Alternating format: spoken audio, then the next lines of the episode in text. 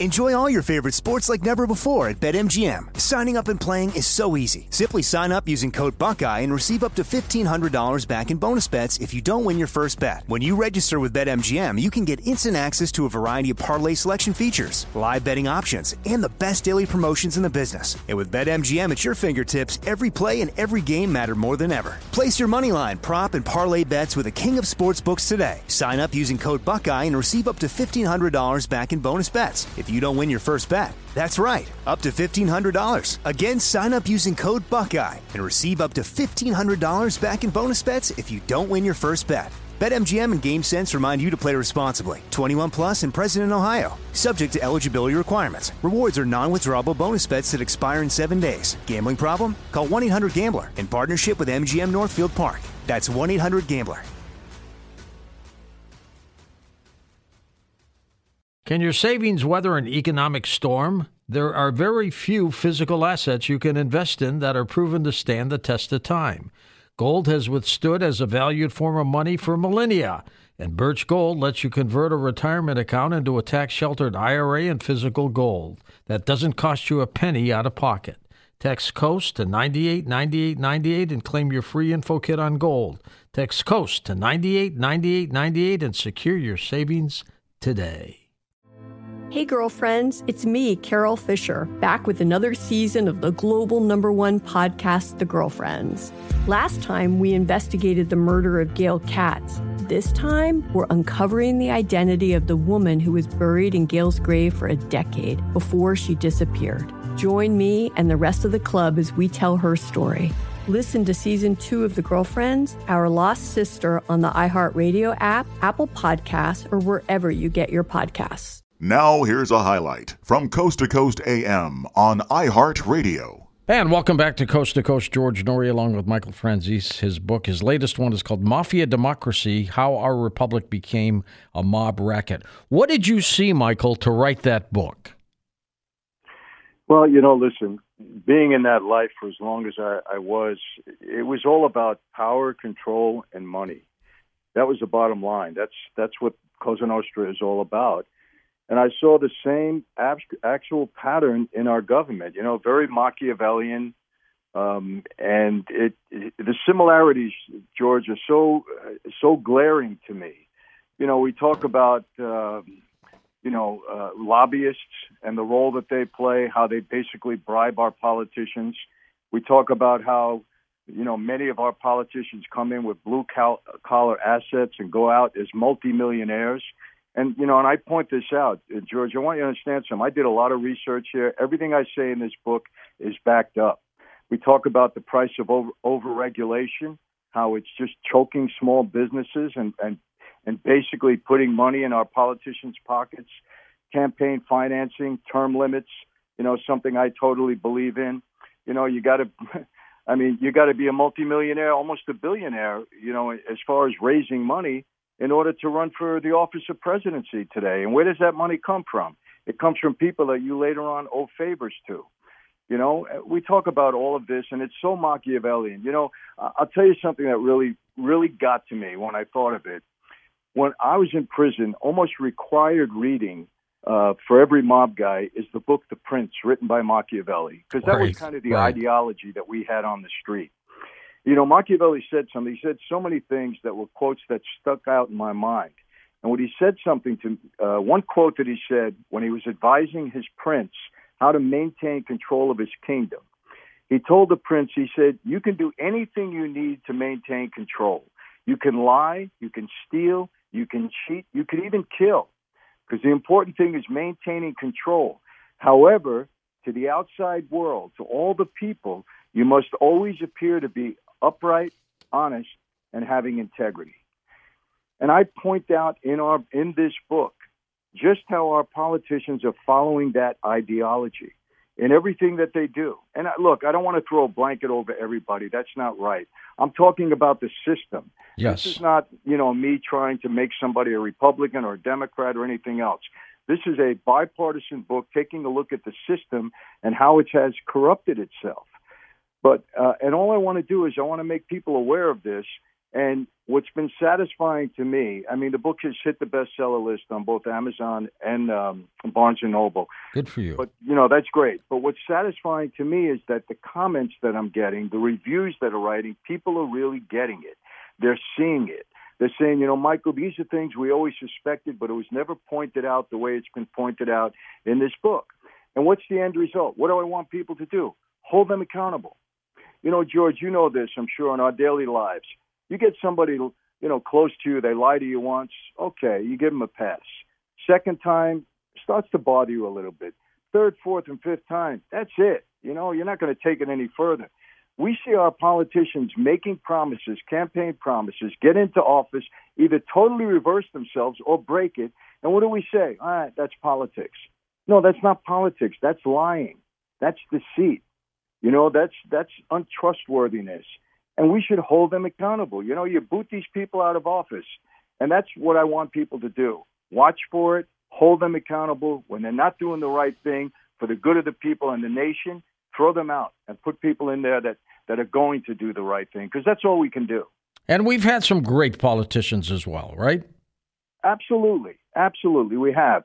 But I don't, I don't know if it's a sign of the times. I, I tell you this, George. I just turned 71 I've been around a long time. I've never seen this country so divisive as I'm seeing it now. And it starts at the top. You know, and I'll say this. I mean, I did support Donald Trump only because I believed in his his policies for America. I thought were good. Mm-hmm. Not a mm-hmm. personality thing with me, and it's nothing personal. Who's doing the best for my country? Because I have children, I have grandchildren. When I'm gone, I want this to be the same America I grew up in. And you know, but he too, too divisive. You know, all of these people they name call each other. They do these things, and Absolutely. it trickles down to you know people in their everyday lives, and that's where this divisiveness comes from. It comes from the top. You follow the leaders in many ways, and it's got to stop. I told people that he would have won re-election had he stayed off Twitter and started stop badgering people and everything else. George, you're absolutely right. You know, if he a year before this, if he would have said, you know what, I'm not stooping to that level, I'm not going to be knocking people, I'm not going to respond to this, I think it would have been a different outcome. I totally agree with yep. you on that. No question about it. Mafia democracy, how our republic became a mob racket. Is it safe or is it dangerous for you to still talk about the mob these days? Well, listen, you, you know, George, I, I believe it's safe. I mean, I'm still here. I walked away from that life formally. I mean, you know, when I really consider myself out of the life was in 95. And, you know, it was touch and go for me for a couple of years. People were upset with me. And look, I never sell my former associates short. They're very capable. But everybody that I ran with is dead or in prison for the rest of their life. There now, were there were know, some huge mob wars in New York over the years, weren't there? Well, we had a big, you know, and most of the time they were in our family because the Colombos, unfortunately, we were at war quite a bit. And we had the last war we had was 91 to 94. And I was in prison at the time. And um, I think 13 guys were killed. Oh, my God. Three guys went to prison, and another 18 turned government informed. So it was devastating to that family at that time. I mean, they're still there, uh, but it's not what it was during my day. And in those days, did they make most of their money in what gambling, prohibition, stuff like that? Well, you know, I mean, obviously, no. Pro, I say this all the time, and you can take this to the bank. It was the government that really created Cosa Nostra as the organization that it is. Because before that, there were a bunch of guys running around doing, you know, minor rackets. When prohibition came in, and they were smart enough to take advantage of it because they were giving people something that they wanted, but they couldn't get over the counter. Well, they became multimillionaires. And that's what started to make this organization grow into what we see today as modern Cosa Nostra Mafia in this country. And then, look, you know, I mean, I had created something along with a partner. Um, other people were doing it, but I think we perfected it. And where I had a scheme to defraud the government out of tax on every gallon of gasoline, we ran it for about eight years. At the height of my operation, we were bringing in close to $10 million a week. A week? tax money. My we, we God. Doing, yeah, and that was that was eventually I was indicted for that and, and went to prison, but uh, it was very lucrative. Um, you know, we we were doing things that uh, you know they were pretty sophisticated schemes. I'll tell you this. So it's not all about you know, I think a lot of people think it's all about banging heads and, you know, hurting people. It's not about that. I mean, there's a lot of guys who are pretty sophisticated in their dealings and they understood how to use the life to benefit them in business. And I think I was in that category. You have recognized social media. I've got some people who have emailed me today about you saying that you're huge on YouTube. Well, George, you know, during the pandemic, I'm a speaker and I've been speaking pretty proficiently for, you know, over 20 years now. But during COVID, I had over 40 some odd dates that were postponed, like everybody else. And yep, yep. I was with my team, and I said, "Well, what are we going to do now?" And you know, I wasn't totally into YouTube and all the social media, but they said, "Let's start a YouTube channel." And I, I kind of was against it for a moment. Fortunately, they out, uh, you know, they overruled me, and we started a channel and and uh, it just blew up. You know, we've been very fortunate in that regard that people like the content and we're very thankful to that, and so we've kept it going. Good for you. Good for you. Enjoy all your favorite sports like never before at BetMGM. Signing up and playing is so easy. Simply sign up using code Buckeye and receive up to $1,500 back in bonus bets if you don't win your first bet. When you register with BetMGM, you can get instant access to a variety of parlay selection features, live betting options, and the best daily promotions in the business. And with BetMGM at your fingertips, every play and every game matter more than ever. Place your money line, prop, and parlay bets with the king of sportsbooks today. Sign up using code Buckeye and receive up to $1,500 back in bonus bets. If you don't win your first bet. That's right, up to $1,500. Again, sign up using code Buckeye and receive up to $1,500 back in bonus bets if you don't win your first bet. BetMGM and GameSense remind you to play responsibly. 21 plus and present in Ohio. Subject to eligibility requirements. Rewards are non-withdrawable bonus bets that expire in seven days. Gambling problem? Call 1-800-GAMBLER in partnership with MGM Northfield Park. That's 1-800-GAMBLER.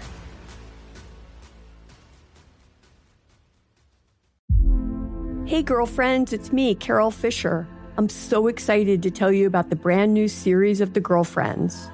In season one, we told you about the murder of Gail Katz at the hands of my ex boyfriend Bob. At one point, a woman's torso washed up on Staten Island and was misidentified as Gail. She spent nine years in Gail's grave, and then she just disappeared. It's almost like it's become this moral obligation to find her. And that's what we're going to do find this missing girlfriend and tell her story. With the help of some of your favorite girlfriends from season one, like my producer Anna. Oh my God. My friend Dr. Mindy Shapiro. Hi, it's Dr. Shapiro, and I'd like to speak with the deputy medical examiner. And of course, Gail's sister, Elaine Katz. Having no closure, it kills you. Join us as we try to solve a 35 year old cold case. It's not going to be easy, but it's going to be one hell of a ride. what? I can't believe this. Listen to season two of The Girlfriends, Our Lost Sister on the iHeartRadio app, Apple Podcasts, or wherever you get your podcasts. We started talking about this incident drugs and uh, officials cover up. You couldn't believe it. From iHeart Podcasts. It's like the police knew who he was before they got here. A story about money, power, and corruption. The medical school dean at USC was leading a secret double life. She's breathing right now? Yes, she's absolutely breathing. I'm a doctor, actually. There's no way that that guy's a doctor. I'm Paul Pringle, and I'm an investigative reporter for the LA Times. This is the story of an investigation that starts in a hotel room in Pasadena, California, and reaches all the way to the top of two of the most powerful institutions in the city of Los Angeles. When people fall in line, they fall in line. Looking back, I realized, oh, everyone knew. This is Fallen Angels, a story of California corruption. We're always going to have predators. It's the good people who stand by and do nothing that allow them to flourish. Listen to Fallen Angels a story of California corruption on the iHeartRadio app, Apple Podcast, or wherever you get your podcasts. When you wrote the books, and the first book was uh, uh, Quitting the Mob, what was it like for you to do that? I mean, to just tell it, it the hard. way it was. It, it was hard, George, because, you know, I mean, this may sound crazy, but when you become, when you take that oath, it really becomes a part of you. I mean, the mob is not a business. It's a whole subculture from everything else that exists. And we have our own rules, our own policies. We affect our family, everybody around us. So it's embedded in you. And of course, I grew up under my dad, who was, you know, one of the last old time guys that died with his boots on. I mean, he did 40 years in prison. He was released at the age of 100. He died at 103. He was the oldest living mob guy in the world at the time wow. of his death. So, I mean, I grew up under that influence. So it was very, very hard for me to say these things. But, you know, I became a person of faith and I just felt in my heart it was the right thing to do. But even in writing the book, it wasn't about me hurting people. I don't try to, you know, uh, badmouth anybody or, or do anything like that. I just write write it as it is and told the truth about the way things were and and uh you know I don't I don't know if you know this George but I have spoken all over the world, from Singapore to Australia. I have a 25 city tour coming up in the United Kingdom beginning in July. I, I could not believe just how um, amazed or, or interested people are in this genre. You oh, know, it's, it's I, huge. I was fascinated by it because you're part of the life. You know, that's your life. You don't really think about it in that way. But when I got out of the life and I saw how interested people were in it, it was fascinating to me and you know that's because of the media and the movies and and you know guys like John Gotti who are bigger than life to most people. Mm-hmm. Uh, there's a fascination with this life all over the world. Were you related at all to Joe Colombo? Well, Joe Colombo was I wasn't related to him physically, but I grew up knowing him very well because my dad was his underboss. Uh-huh. So I knew his yeah his sons Anthony and Joey. I was very close with Joe Jr. And uh, I, I can tell you this, you know, I, I got a little bit emotional because I'm watching this show, The Offer. I don't know if you've heard of it. Yeah. It's the yeah, it's on Paramount Plus, but um, I just watched the episode where Joe Colombo was shot at the Italian American Civil Rights League rally, the second one that we had. I was very active in the lead. I saw it as a way to help my dad get out of prison. But I was there when Joe Colombo got shot. He had just handed me a number of brochures to hand out on uh, somewhere around Columbus Circle, and I had walked away. I was heading down from the stage when the shots rang out, and he oh went down. When I saw it on the show, I mean, it wasn't staged properly in the show because it was a much bigger event than the show has it. But kind of got to me a little bit just thinking about that day and what happened with him because I liked him a lot. I mean, he was he was a good man. Was he good for the community, even though he did what he did? Uh, you know, God, he was, obviously- wasn't he? Well, Gotti, look, we were always all good for our neighborhoods. They loved us in our neighborhood because we took care of it. There's no crime in our neighborhood, and we took care of the people. So, you know, yeah, there's neighborhood. They love Gotti. They love Joe Colombo in the neighborhood. Uh, and same with my dad and myself in Greenpoint, where we grew up. I mean, they loved us there, and until today. But you know, unfortunately, I think the league went to Joey's head a little bit, and it started to be a little bit of a money-making deal for them.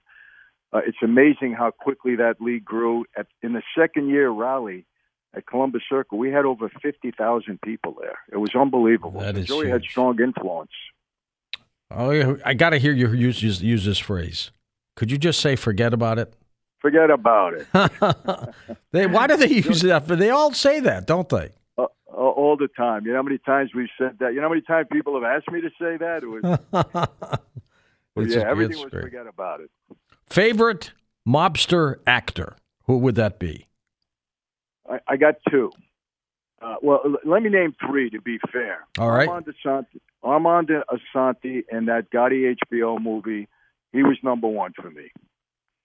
Second, I thought Al Pacino in Donnie Brasco. I thought that was his best role. I knew Lefty Ruggiero pretty well. He he was just terrific. He portrayed a typical mob guy of that stature like nobody else. He was terrific. And then of course Joe Pesci. You gotta Oh, love him. I mean, he, Pesci's great. he's just he just electrifies in- in every scene that he's in. He's unbelievable. Yep, he really is. He's he's magical. That uh, they they do a great job in the the actors. The uh, director Martin uh, Scorsese. He what a great director he is, isn't he? Brilliant, brilliant, really brilliant. Now, for people who want more information, I've got your website as your name. We've got it linked up at coasttocoastam.com. Do you take emails, Michael, through your website? I, I do, and also for anybody that uh, that's interested in the book, they can go on mafiademocracy.com, and we'll give them a free chapter. They can read it, and then the book is available on uh, obviously Amazon and Barnes and Noble and all the uh, all the internet sites they can go on. But we'll give them a free chapter, mafiademocracy.com. And yes, my website is michaelfranzese.com. I do take emails. Uh, we get a, a lot of them, and we try our best to answer them all. How strong do you think the mafia is today compared to 30 years ago? I'll tell you, the, the golden years of Cosa Nostra in this country were from the 50s to the mid 80s. That's when we had so much control, and I can get into detail on that, but we, we don't have enough time for that. But when Giuliani, Rudy Giuliani, started to effectively use the racketeering statute, the Bail Reform Act, the Sentencing Reform Act, that was really the beginning of the downfall of that life. And uh, they took a lot of the control away, you know, with all the forfeiture statutes that they have under RICO. RICO is a devastating law to the mob. And uh, Giuliani used it effectively, and uh, it, it's nowhere near what it was during my day or during the 50s, again to the mid 80s. But it's it's not gone away. It still exists. And I will tell you this, George, when you see corruption in government, guys on the street are very aware of that. When they see that they can get into the pocket or the arms of a, of a politician, believe me, they will act because we had a lot of political favor back then. I don't know if you know this, but you know Frank Costello, uh, they called him the prime minister. He owned politicians. Yep, we're aware yep. of that. And the more corruption you see at the highest level, the more the mob will gain control in that sector. Trust me on that. And I see it happening now. Listen to more Coast to Coast AM every weeknight at 1 a.m. Eastern and go to coasttocoastam.com for more. Hey, girlfriends, it's me, Carol Fisher, back with another season of the global number one podcast, The Girlfriends. Last time, we investigated the murder of Gail Katz. This time, we're uncovering the identity of the woman who was buried in Gail's grave for a decade before she disappeared. Join me and the rest of the club as we tell her story. Listen to season two of The Girlfriends, Our Lost Sister on the iHeartRadio app, Apple Podcasts, or wherever you get your podcasts. It's like the police knew who he was before they got here. From iHeart Podcasts. the Medical school dean at USC was leading a secret double life. She's breathing right now? Yes, he's absolutely breathing. I'm a doctor, actually. A story about money, power, and corruption. When people fall in line, they fall in line. Looking back, I realized, oh, everyone knew. I'm Paul Pringle, an investigative reporter for the LA Times. Listen to Fallen Angels, a story of California corruption on the iHeartRadio app, Apple Podcast, or wherever you get your podcasts.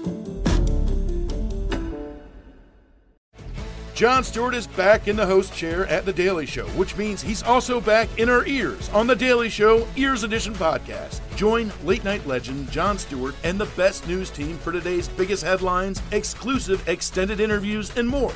Now, this is a second term we can all get behind. Listen to The Daily Show Ears Edition on the iHeartRadio app, Apple Podcast, or wherever you get your podcasts.